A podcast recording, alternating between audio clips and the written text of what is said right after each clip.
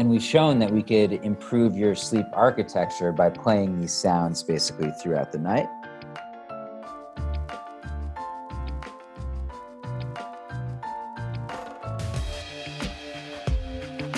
Human OS.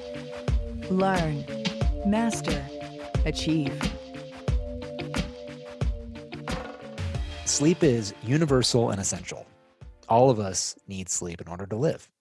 And good sleep is crucial for us to recover from stresses of the day and perform at our very best on a regular basis. But sleep is, in some ways, a mysterious process, which is part of what makes it so fascinating. In particular, aspects of sleep are somewhat difficult to assess outside of a lab. In recent years, an array of trackers and devices have emerged, which purport to be able to gauge the duration and architecture of your sleep. But the information that we receive from these trackers is limited by their precision. How accurate are these devices? Can we rely on them for useful feedback to inform our future behavior? This is why I am pleased to have Dr. Daniel Gartenberg on the show. Daniel has dedicated his life to helping people sleep better. He has studied sleep and cognition and has investigated how to accurately track sleep quality through wearable technology. He's also developed several apps, including the Sonic Sleep Coach. Daniel, welcome to Human OS Radio. Dan, thanks for having me. Really appreciate it. Tell us about your background. How did you get interested in sleep in the first place? Sleep was always something I struggled with in high school when they mm-hmm. would make you wake up at an ungodly early hour that is the exact wrong time for your circadian rhythm at that age. I remember passing out in first and second period quite often. I think I had to wake up at like 5:30 to catch my bus. Mm, wow. So that kind of always stuck with me. And then in college, I was actually part of a brainstorming company, and one of the ideas was an alarm clock that measured your sleep. And it just struck me that sleep is something we do so much of. And if you could improve that process just a little bit, it would have a massive global health impact. So that general idea has been driving me for 10 years basically. Mm-hmm. And so I ended up getting a PhD in this, really trying to understand can you not only measure sleep, but actually improve people's sleep quality? And I was one of the first apps on the store back in the day, did some validation work for some major wearable companies, and saw how inaccurate some of these devices were firsthand. Mm-hmm. And then I was big in quantified self back in like 2010. We thought these devices would change healthcare back then, and sadly they didn't. But what's happening now is they're finally getting the sensor accuracy where they're almost as good as clinical grade devices. And it's just a matter of the clinical and other communities to embrace some of these technologies and hardware companies are just starting to open up their raw data, which is enabling scientists and researchers and companies to actually use the raw data from these devices more accurately predict the stage and actually manipulate you into deeper states of sleep or enhance your sleep in various ways with sounds, lights, and temperature. Hmm. Those are the tools that we think of when we think of how to actually augment someone's sleep such that eight hours feels more like eight and a half. And that would be the golden goose if we could actually scientifically demonstrate that we can do that.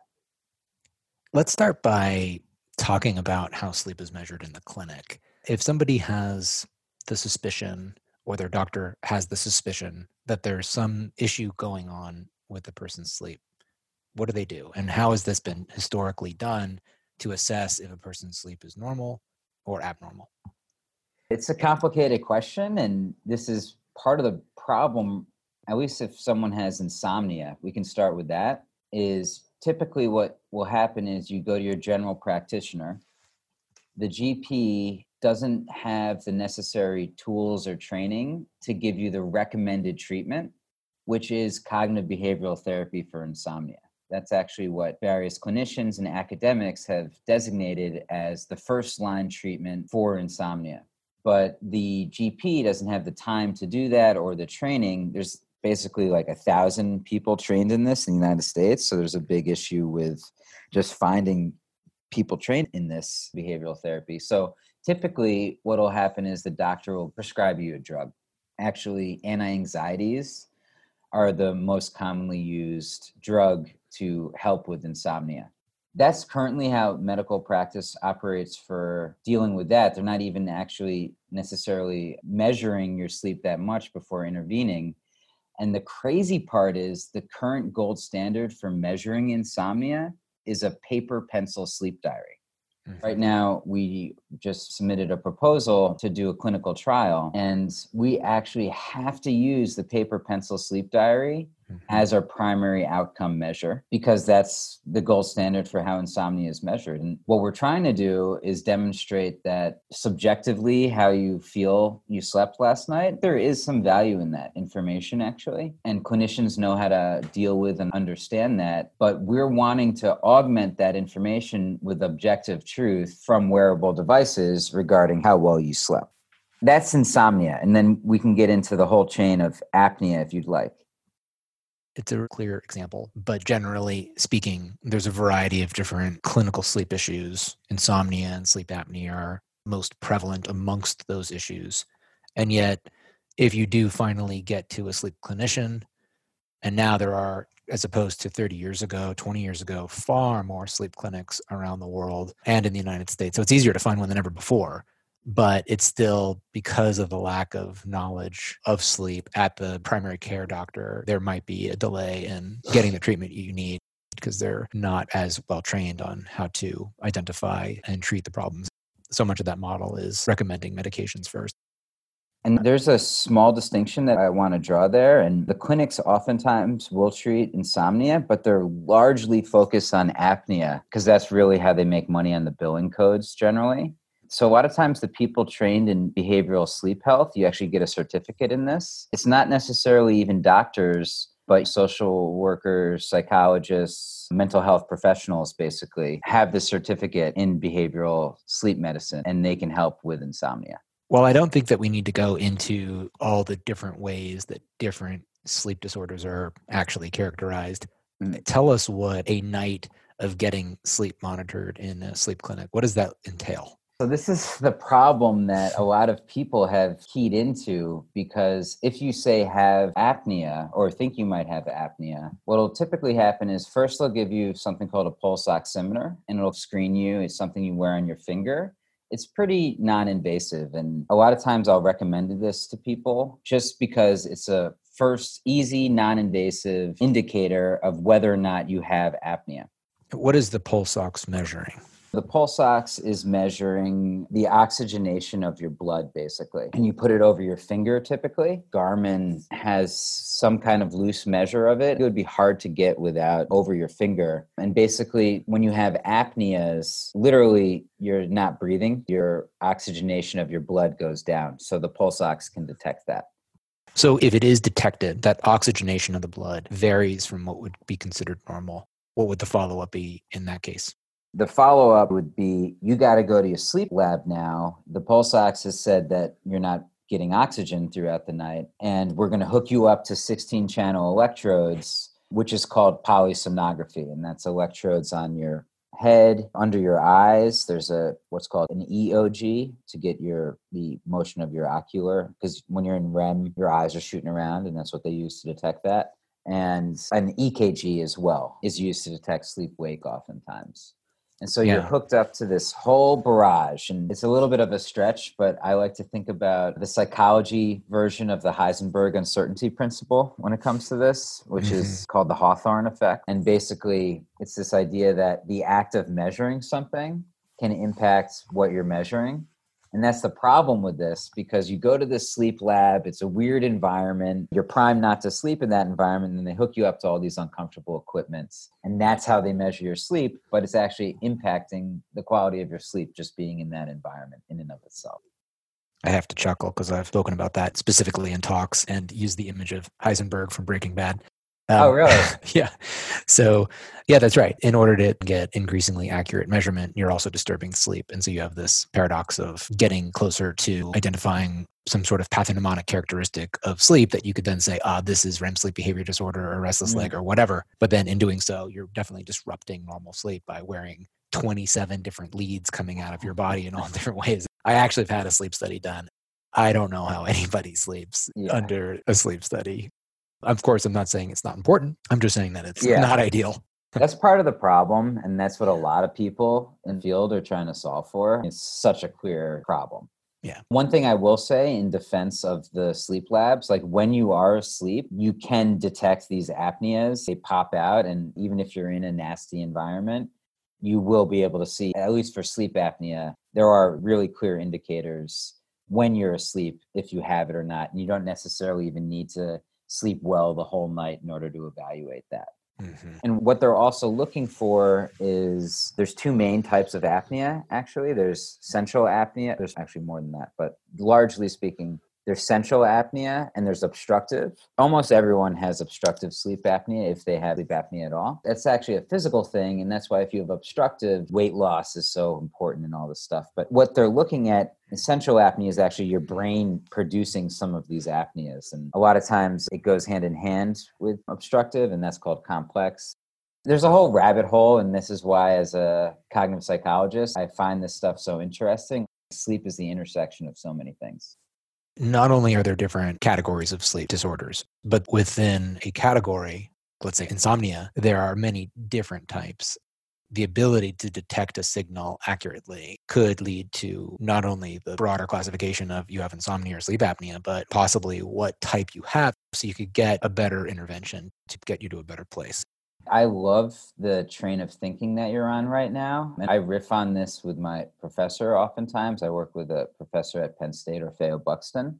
Mhm. and I think you might know him actually from I do, yeah. some of your your past work. And we'll also often chat about maybe there's even more types of insomnia than are currently clinically known. Right now, there's morning insomnia and evening insomnia. I think what we're going to find with a lot of chronic disease in the next 10 years, whether it's Alzheimer's, insomnia, apnea, is as humans, we like to have these broad categories for things because it sort of gives us a sense of control. But I think there might be 10 types of Alzheimer's disease.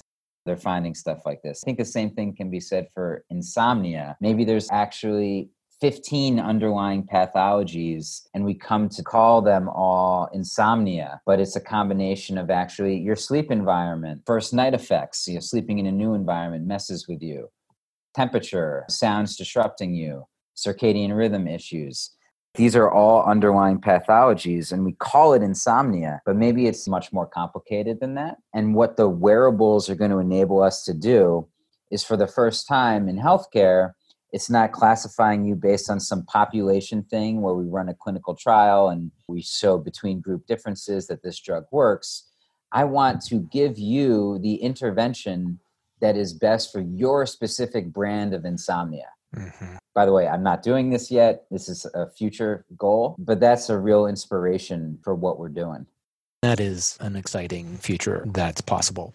That's a great primer on how sleep is generally measured, the different conditions that it detect and how. So even though you are disadvantaged in terms of the discomfort of the sleep measurement, it still is good at detecting characteristics that then let you know you have this condition.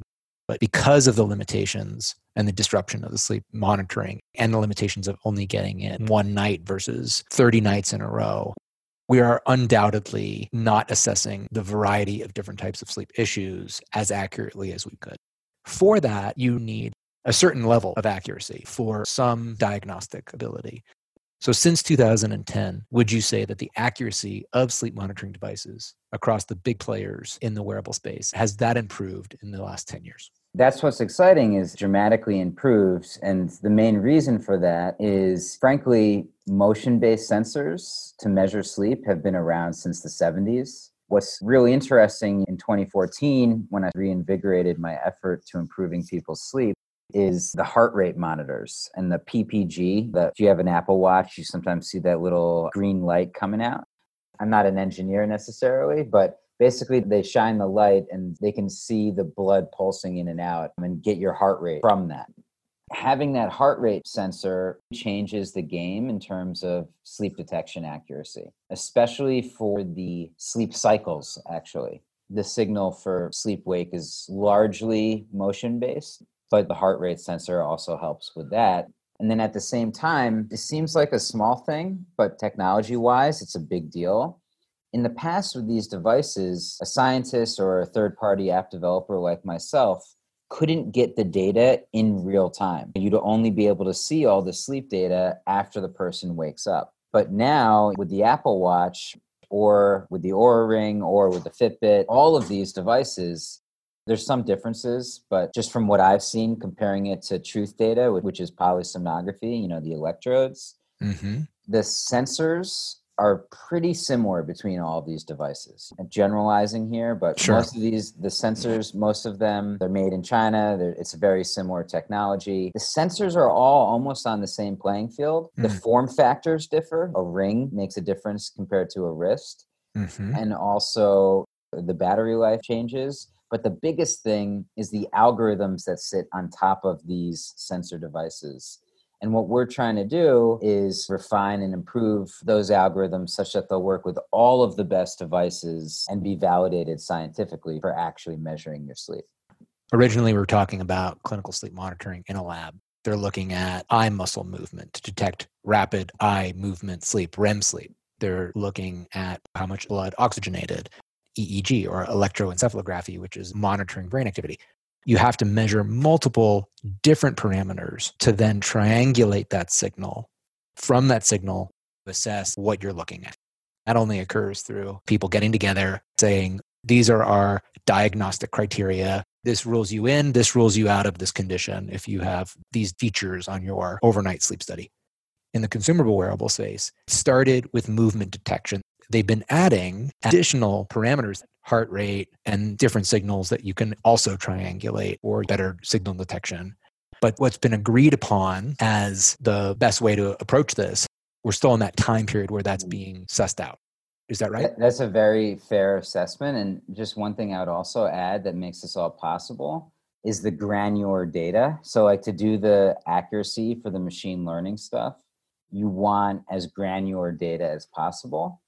And this gets a little nerdy there's a lot of bang for the buck when you start getting multiple data streams. Like, for example, the Oura has some measures of internal body temperature too. Mm-hmm. Which is something that we're interested in. When you have that big data approach and you start getting multiple data streams, the accuracy can dramatically improve. It's just going to get better and better in the next 10 years. Who knows when Apple finally put an EEG sensor in their earbuds or whatever. Right. There's a lot of exciting things pending in the future. So every time you add some other relevant signal, you can leverage that signal to increase the reliability and the validity and accuracy of what you're measuring. So we're at a better place than we've ever been, but we still have to figure out the right algorithms that interpret all of this data and then say, this is what's closest to what our current or previous gold standard is and had been. That's exactly right. And so our approach is I like to not have a horse in the race. I just want to use the best wearables and just build the algorithm on whatever wearable you might have at the time. So one algorithm that'll work on every single wearable out there that's the scientific community can get behind. That's what I'm working on right now. It's not that the signals that we've been detecting before from the clinic have been perfect. It's just that they've been worked with and people know how to then work with them and know how reliable those signals are. Yeah. That's the sad thing in science sometimes. As yeah. you've seen, you have some archaic device yeah. and it's clinically validated because it has all this research behind it. The scientific and clinical community can't get beyond that sometimes. Yeah, yeah. Slow moving ship at times. Yep. And then you have consumers who have less pressure on somebody who is needing a certain degree of accuracy and acceptedness of a measure to then say, okay, well, I trust that the diagnosis that I'm getting from a device, which is sort of future thinking here, that that is true and real. But people who are buying these devices for the last 10 years and continue to do so now, they're not all necessarily trying to identify if they have a sleep issue. Yeah, and so healthy sleep is a way that we like to think about this problem even more so than unhealthy sleep. And how do we actually make it healthier? Like, I don't have any underlying pathology, for example, mm-hmm. but I want to optimize myself as much as I can. I run a company, it's pretty stressful. I know that I'm kind of a dick when I'm sleep deprived and I make poor decisions. So, how do I, just as a healthy person, evaluate the things that are negatively impacting me and seeing that change in your sleep data after drinking alcohol is something that a lot of clients that I've spoken to have actually stopped drinking because they've seen that. So, one of the questions is, how do healthy people use these devices to improve themselves? And that's been a hot topic for debate in clinical environments as well. I just got back from a conference at the Society of Behavioral Sleep Medicine where there's a lot of concern amongst the clinicians that people are using this data and don't necessarily know how to interpret it, mm-hmm. and it can actually have negative unintended consequences. Yeah, absolutely. Um, and this is something as technologists that I'm really thinking about and trying to be careful around. The New York Times also published an article a little while ago about this new concept orthosomnia, which is basically people who are really focusing on the metrics of some of these devices to an unhealthy degree yeah. And it's producing anxiety and actually making their sleep worse. So that's something to think about. But I think there is a way to design a system that gives people this data in a way that is fair and accurate and doesn't produce anxiety for people. And a lot of this comes down to the interpretation. Mm-hmm. At the end of the day, I'm a humanist I was like an English major and a psych major in undergrad. I don't think that some AI is just going to replace the human. I see these devices as facilitating humans helping other humans with informed metrics of what's actually going on with that individual. And yeah. I think when the technology is used in that way, in more of a coaching, more of a facilitator model, that's when we can actually start seeing some positive health outcomes some of the sensationalism of the idea that sleep trackers ruin your sleep. It is possible for some. I don't think it's representative for all. Anybody can take any piece of health equipment and misuse it in a way where it doesn't become healthy. And that might sometimes be from an underlying psychiatric issue of anxiety. And so they develop anxiety around whatever they're interacting with the real interesting question for me is can this take somebody who doesn't have existing anxiety or a history of that and create that issue commonly? Generally, the mission of getting objective feedback on yourself, understanding factors that might influence sleep satisfaction, helping you wake up and feel better, and then serving as an engagement tool to stay true to your ideals about what you think gets you good sleep. We've been learning over time. I mean, hey, we know that drinking caffeine and alcohol before bed is going to disrupt your sleep. We can tell you that. But if you have the personalized experience where you see the data, it might resonate in a totally different way. Exactly. What do you think is the future of the next stage? You mentioned some things earlier. Like we start with tracking, but we might be now intervening during sleep to enhance things. What does that look like in today's world? And what will it look like five or 10 years from now? I've made some weird patents and inventions around a speaker in the mounted in your bed and we've really focused on sound in our research. So the professor I work with was one of the first people to observe how sounds in a hospital environment negatively impact your sleep quality. So it's kind of ridiculous that you go to a hospital, you're expected to recover in this noisy environment, and sleep is one of those things that helps your immune system and helps your body recover. Yet we present people with this disruptive sleep environment when we're trying to help them get better. In our lab, we have systematically delivered sounds to people, and we've done this for a few different reasons. One is to understand how sounds disrupt sleep, and another is to understand how to mask those sounds with something we call pink noise. Just a snoring bedtime partner will negatively impact your sleep because the abruptness of the sound is really what's disruptive. Mm-hmm. And then the cool part of that is when you start getting into how can we deliver sounds such that the brain can process it, but it doesn't wake you up? Mm-hmm. And that's the core technology that we have gotten some expertise in. And so we'll deliver hundreds of sounds to people throughout the night in a sleep lab using EEG while they're connected to all the best wearables. And from this, we're able to understand how to play a sound so that your brain processes it, but it doesn't wake you up. Mm. Yeah. And sort of like a tightrope walk. If you push too hard, you'll awaken the person. You know, that's not good. We'll deliver this hundreds throughout the night. They'll have no conscious awareness that we're playing these sounds to them. And what we're trying to do, there's a couple things. First, in 2013, I submitted a patent using sounds to query your sleep stage. And it actually finally almost seems like it's going to get accepted. It takes a long time. Mm. And so basically, the idea is you play a sound, and that since people have different heart rate responses to the sound based on their sleep stage, you actually use it to figure out what stage sleep they're in. Once we know which stage sleep they're in with a higher degree of certainty, then we try to prime their brain into different stages of sleep. And basically, what we're doing here is we're playing a delta wave, which is the same frequency as your brain waves when they're in the deep state of sleep. And we've shown that we could improve your sleep architecture by playing these sounds basically throughout the night. Other things we're exploring is manipulating dreams. Let me ask something Okay. about that. There's been research playing pink noise while somebody sleeps for the whole night. And in both young and olds, it showed to augment memory. Pretty cool. But sleep, one of the challenging parts about it and manipulating it is that it's defined by such distinct neurophysiological signatures across the night and even behavioral patterns that the body is clearly in different states as it's in different sleep stages across the night. So for drugs, if you're optimizing for one sleep stage, you're automatically probably sacrificing another if that can't be targeted to a very specific moment in time. Mhm. So it sounds like what you're doing, you're looking to evaluate what sounds work best at different times.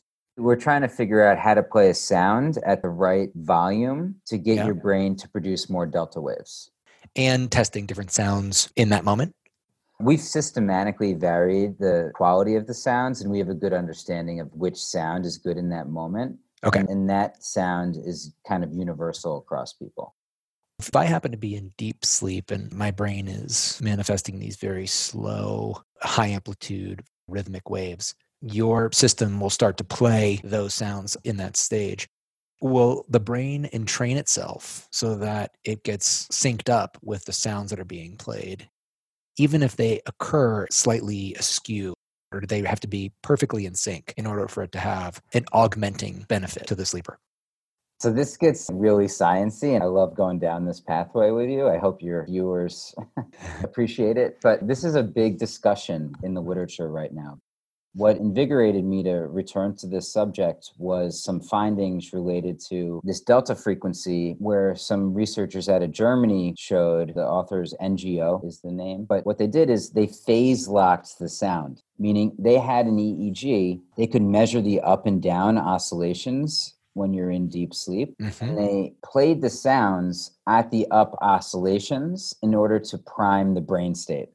What if we can do this without an EEG? So that's what the basis of our grants work. And we got some grants with the National Institute of Aging, actually, because as you get older, your deep sleep decreases. And it's thought to be associated with cognitive decline. We're looking at conversion of mild cognitive impairment right now as an area. It's also related to human growth hormone, cell recovery, all these good things. You want more deep sleep. You want more REM, basically. Those are the two things you want at the expense of light sleep, is how I usually think about it. Mhm. What we tried to show is that we could produce this delta response with the sounds without phase locking, just by playing it at the right volume level, at the right timing of your sleep. And we'll actually play it in both light sleep and deep sleep and play different volumes during those. And we were able to show that we could induce these delta waves, and we're publishing a paper on this right now in a non phase locked manner. I don't doubt that that's possible. And I like that approach. It's perhaps a little bit less sophisticated, but might be infinitely more implementable. Exactly.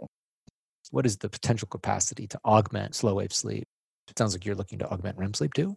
Yes, that's like a nerdy finding that we've focused on. But just broadly speaking, and you've talked about this in your human OS content, there's a lot of ways to improve people's deep sleep. And if I'm talking to someone, I'm trying to help them.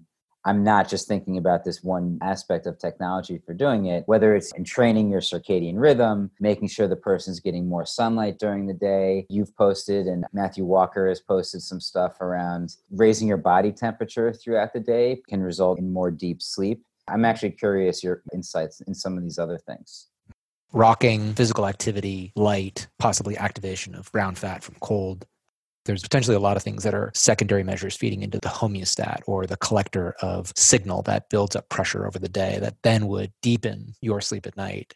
If you look at hunter gatherers, they don't necessarily get more sleep than modern sleeping humans, but they have very robust circadian amplitude, probably largely driven by just getting natural light exposure across the day. I'm always one for optimizing lifestyle parameters before looking to intervene in a more technological way. But can you do everything right and still augment it with technology? Obviously, it's great to see that there is an impact that's statistically significant in terms of deepening slow wave sleep here and there. But does that also lead to outcomes that are desirable? Improvements in memory, improvements of vigilance without any untoward side effects that are detectable. That is the potential, and it's exciting. And I think we need it because we're not living outside all day long.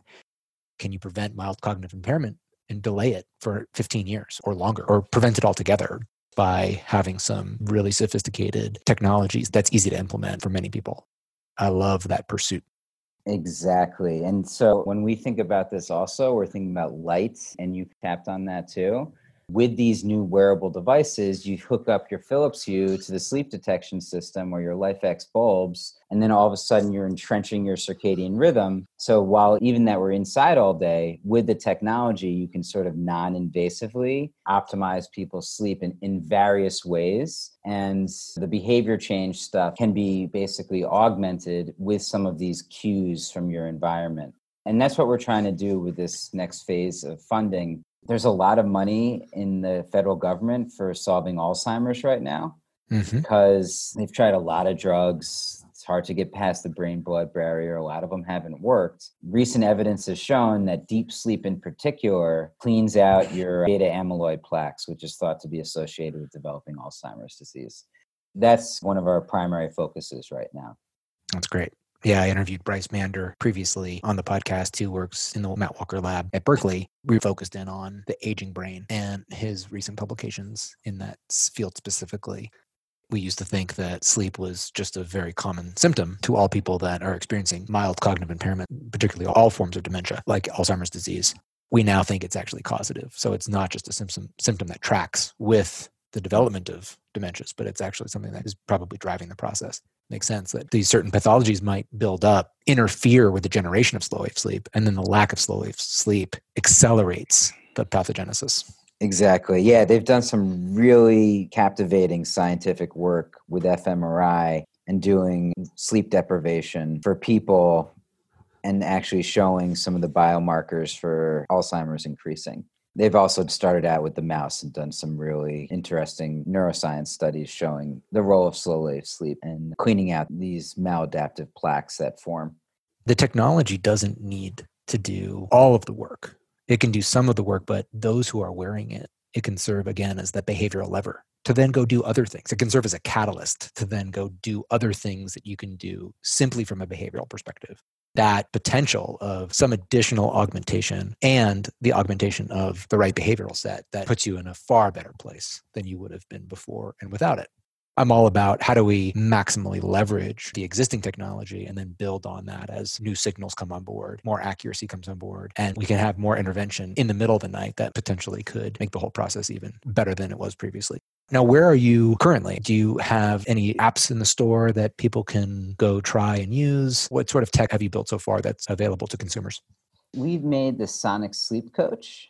That's an app on the App Store that also connects with the Apple Watch. And so we have this algorithm that we think is one of the most accurate for measuring sleep. And if you have an Apple Watch, it'll work. Also, if you don't have an Apple Watch, we measure the sound in the room to figure out things like snoring. And we have a sleep diary and the smart alarm clock that wakes you up gradually, which I firmly believe is the right way to wake up. If you have the Apple Watch, it will deliver the deep sleep stimulation sounds. And also, I've been doing this thing recently that I'm kind of doing a mad scientist thing on myself. And this is very quantified self esque. And for the biohackers listening, you might be interested. I've been meditating on my 10 year vision for myself mm. while I'm playing a specific audio track. In my case, it's 528 hertz which is in our software as well. And we have a few wind downs. The clinical community loves progressive muscle relaxation. Mm-hmm. So we have that in there as a way to relax your mind as well. And so I'll meditate on my 10 year vision while listening to the sound. And then our system, since we know how to play sounds so that it doesn't wake you up, will actually replay the sound when you're in a REM state. And what I'm trying to see is if I can entrain this way of thinking about my 10 year vision into my subconscious mind, almost as a way of inceptioning myself. It's very Joe Dispenza y.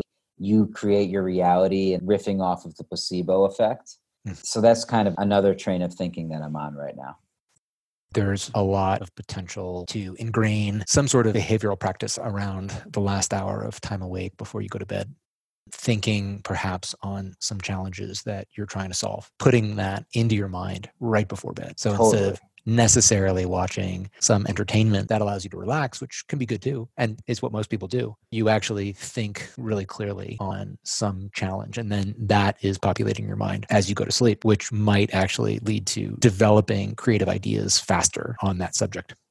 Totally. There's a lot of really captivating research on just the act of imagining playing basketball Yeah. helps you perform better at playing basketball. One of the other things I've been doing is just in the same vein of what you were just mentioning is doing a little gratitude meditation before bed. hmm I find that I'm kind of nicer to people the next day. Mm, So yeah. that's another one. I love it. So if you have an Apple Watch, you can download the app. And is this on iOS and Android? It is iOS and Android. Yep. Okay. So you download it, it's both on your phone and it then goes onto the watch. Right now, Apple Watch has got 18 hour battery life, so it's not a full day. What do you recommend people do if they've worn it from the morning when they wake up? What's your best practice process for charging it before you go to bed? This is a little bit of a struggle, and I can get into the nuances of this. But Apple Watch 4, we can Mhm. get it up to 24 hours with some tweaking. Okay. And so, usually, what I'll do is, well, honestly, for me, I don't really use the watch that much in the day, and I just use it at night because I'm Mm. very interested in my sleep. And but what you can also do is just charge in the morning when you wake up or throughout the day.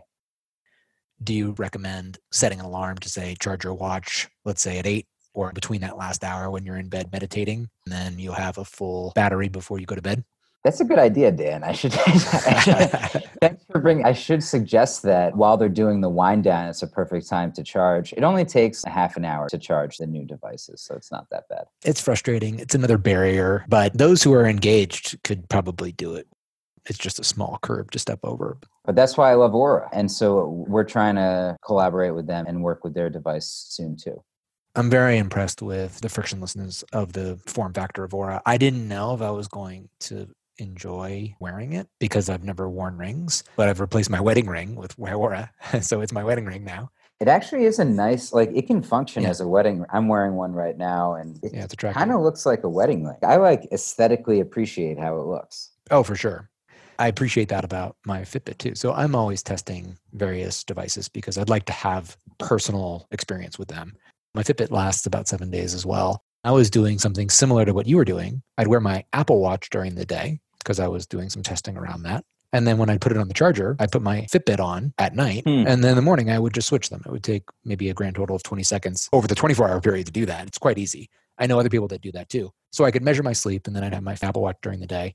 But what I found is that it was easier to then keep sticking with my Fitbit because it's seven day battery Mm. life. So it's similar to the Oura Ring. I think when you have Yeah. a, at least multiple days, hopefully a week, it's going to be more convenient for you to then do the charging. That's an advantage that Fitbit or a Garmin have over Apple Watch at the moment. And I have less experience with Samsung, but I think they have longer battery life as well. The Garmin's are really impressive. Some of them have three week battery lives, which is crazy. I mean, you get a lot of bang for the buck if you don't have like a fancy interface on top of the app. I think Apple Watch will just keep getting better. And that's Yeah. the hope in terms of the battery. And in the meantime, another solution is just to be a nerd like you and have eight devices that you just swap in and out. And I'm actually wearing two Apple Watches right now, but I'm not a normal person. there are people out there that are going to on their own where a lot of different devices are looking to get a lot of different information and work with it and i totally respect that i'm mostly testing these devices for what i would consider our average user so not necessarily a wonk or somebody that has extra special interest in what we do. But does this provide a nice experience for those who are trying to do their job really well and care about self-care and their own health and are looking to leverage some of these technologies to do a little bit better Each one of these devices has their strengths. Each one of them has their weaknesses. Each form factor has its strengths and its weaknesses. And what I typically tell people is that unless there is some clear advantage for something specific that you would like to do, and sometimes, yes, one of the different technologies will do something better, then find the one that you're most motivated to use. Mm. You are the willful participant in making it actually beneficial to you. Does it change your behavior versus it acting upon you? And, and I've seen plenty of that you know, I wore it. It didn't do anything for me. What did you do with it? I like that perspective. It makes a lot of sense. And compliance, when it comes to some of these things, is one of the biggest predictors if it's actually going to help you or not. Yeah, absolutely. Okay, so if you have an uh, Android wearable or you have an Apple Watch, you can go to the store right now, download the app, try it for a night, see what kind of feedback you get. What do you think is a reasonable trial period to get a sense of how the app works and Yes. how you can work with the app? I always like to not make money unless it's actually helping people. Right so on. we actually just offer it for free for a seven day period That's uh, great. and see if it's working for you. After that, if it's working, then it's uh, nine ninety nine a month or uh, thirty nine ninety nine a year. with that, you get a lot of the stuff that we've mentioned, but it also looks like you've got email coaching and you can add, in addition to that baseline price, augmented services. Exactly. So one of the things that I really believe in, and, and this is also relevant for any biohackers listening, is you own your own data. So we're collecting very granular heart rate, motion, and sound data from the room.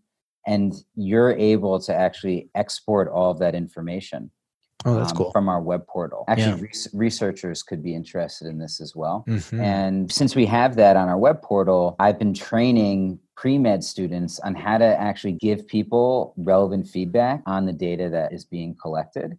Some of the phone calls, I'll be on the call. I'm walking you through the data and trying to give you actionable solutions to improve your sleep health. You can basically email exchange with us. After you collect seven days of data, that's enough to really get a sense of what's going on with you and we try to deliver this personalized feedback whether it's get sunlight exposure at this time shift your bedtime back two hours. A lot of these solutions are very individual so we try to make sure that you have the opportunity to say what's going on in an email or over the phone and then we look at the data and try to give customized feedback that's most relevant to the person I love it, right? Because science could say go to bed two hours earlier, and the mom could say, well, my son gets home late every night from work. I can't sleep until he's home.